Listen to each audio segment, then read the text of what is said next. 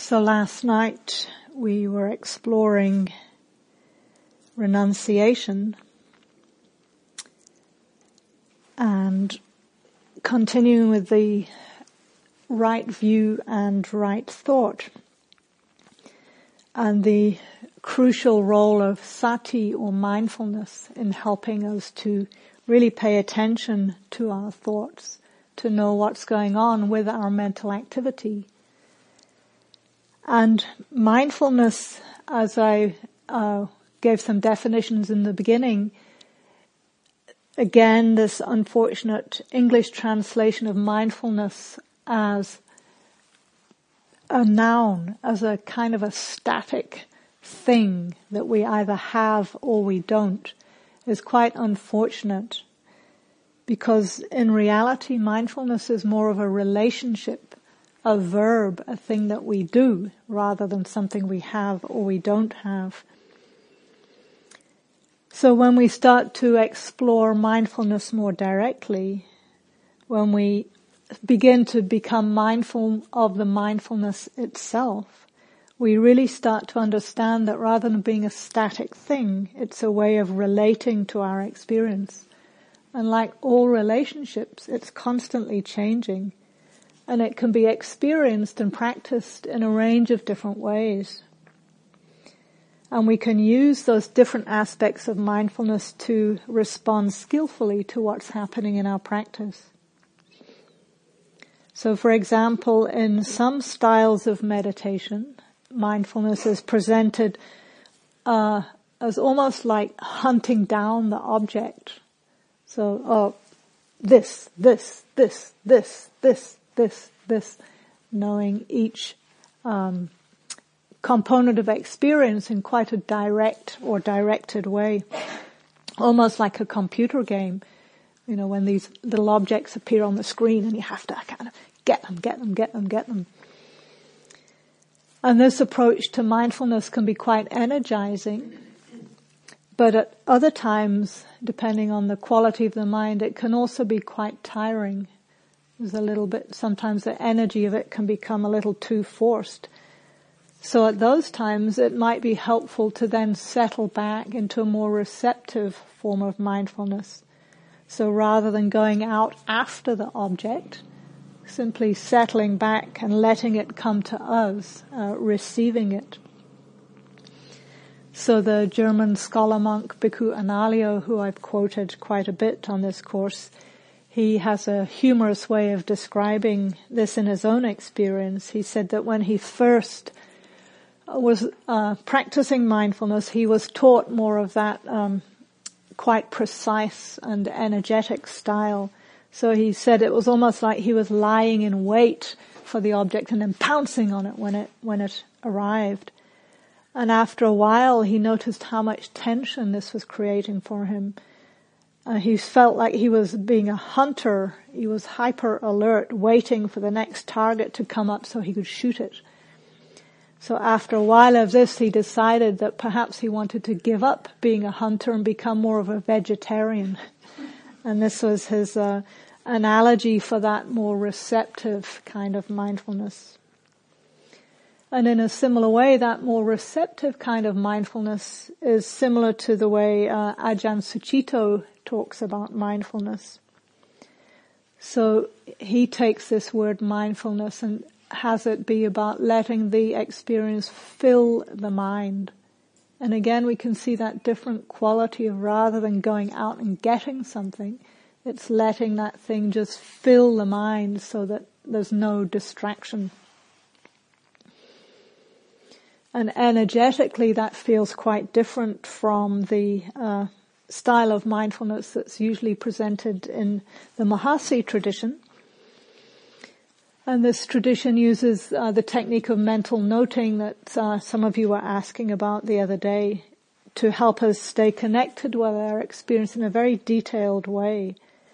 And this can be a powerful tool to really refine our mindfulness. But it can also be misunderstood as being about pinhead focusing on the object. Or at least that was how I misunderstood it early in my own practice. And I would hear the instructions and think I was supposed to be narrowly focused or even fixated on the minute details of every experience. And at times this can be a very powerful practice, but if we overdo it, as in my experience, it led to so much tension in my mind that I actually had to stop meditating for a while because it became too much. So we can experiment um, at times with these different kind of qualities of mindfulness, and with mental noting, particularly, it can be useful for um, at times physical pain. I mentioned to um, I think it was Annie the other day that rather than noting pain and sitting there going pain, pain, pain, pain, you know, just the word itself can have quite some baggage with it. So the invitation when some discomfort arises in the body is to see if you can stay with it for a few moments, a few seconds, perhaps a few minutes, with this attitude of kind curiosity and to see if you can really refine your awareness to notice all the components of that experience. So as we were doing in the um, dyad practice on uh, Monday and Tuesday, just knowing the physical sensations as they are. And mental noting can help us be aware, oh, pulsing, burning, tingling, vibrating, moment of release return, aching, heaviness, warmth, and so on. So you stay with the experience in that very objective, non-reactive way for as long as you can. And if at some point you realize that it's just uh, withering the mind, okay, then it might be time to just do that mindful bow and change position and then notice the relief. So notice in the same way what it's like to have the absence of discomfort.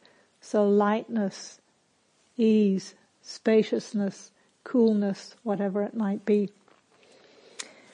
In a similar way, this mental noting technique can be very helpful for working with emotions and mind states more generally. So if there's, sometimes we have these phases where we're aware of perhaps a, a hindrance, perhaps uh, some form of aversion, and we're, we're aware that there's just some, you know, kind of resistance in the mind. But again, it can be useful if we're not quite clear about the experience to investigate it a little more and to see if we can get clear about the component parts of that thing we're calling resistance. So if we tune into the body and the heart, so remembering those three questions I've been asking, what's happening in the body, what's happening in the heart mind, how am I relating to it? So tuning into the body and the heart, noticing the emotions and seeing if you can get more precise. Oh, there's a little bit of aversion, tightness in the mind, contraction. What else is there? And sometimes, uh, because this is a training in emotional literacy, just as the other day we were training in bodily literacy, Sometimes we might need to audition a few different mental notes before one actually sticks. So you might notice, oh, it feels a bit like, oh, there's a flavor of, oh, embarrassment. Oh, yeah, with an undercurrent, oh, there's some humiliation there. Oh, feeling small. Oh, not liking. Oh, feeling embarrassed. Mm some kind of anger is coming in now. So you're just noticing the, the subtle, or perhaps not so subtle, different flavors of the experience. So mental noting in cases like that can be very helpful to bring more clarity to the sometimes complex uh, array of emotions that can come up. So again, I offer these different approaches to mindfulness really in the service of the balance that I've been talking about all through this. So we can think of mindfulness sometimes as being like the lens on a camera. And sometimes, uh, we just quite naturally kind of zoom in into macro mode where we're seeing the minutiae of our experience in almost ultra high definition and all kinds of new details become available to us. But at some point that very close focus can become tiring. Sometimes the mind gets a little bit tight and contracted. Then we might need to consciously open out the field of our awareness more in sort of panoramic mode. And sometimes people don't get that that's also an aspect of mindfulness. So even as I'm sitting here now, I can be aware of an array of people in front of me. I can be aware of the altar just in my peripheral vision. I can be aware of the sound of my voice. I can feel the temperature in the room, the sound of the plane, the weight of my body on the cushion. My awareness is um, spread over a wider range of objects, but it's still aware. So again, just to reinforce mindfulness isn't only that very tight, close connection to the experience. Sometimes it has this more panoramic and spacious quality. So yesterday when we were exploring Vedana or feeling tone, I invited you to do it in relation to the six sense doors. So in the progress of the foundations of mindfulness, we begin to open up to include more and more aspects of our experience. So we started with the body, and then yesterday we brought in seeing, hearing, smelling, tasting, and then the mind, mental activity, including thoughts and emotions. So again, uh, I think I already said how sometimes we can have this misperception that my, meditation means being aware of the breath. And if my mind, my attention is anywhere other than the breath, somehow I'm not meditating. But I can't emphasize enough that there are four foundations of mindfulness. And ultimately, mindfulness includes every aspect of our experience. And it's this continuity of mindfulness through all aspects of what's going on for us that really strengthens the concentration and deepens our capacity to see more clearly so in this next meditation, I'll be inviting us to begin to open up the metaphorical lens of our mindfulness to include physical sensations in the body and sounds. Because again, the breath doesn't have to be the only anchor. And if we're feeling tight or tired in some way, sometimes it can be refreshing to use sound as your object in which case you're simply settling back and receiving whatever um, sounds come into contact with the ear door, to use the technical term. And the advantage of sound is that we can't control it in any way, and it's intermittent, so we can have this relaxed awareness that's just a form of listening. And when a sound comes, we know it as a sound. We don't have to identify it we don't have to follow it. We don't have to get rid of it. We don't have to amplify it. We simply know sound has arisen. Hearing, hearing. So that's a, a general outline of what we'll be doing in this uh, next meditation session.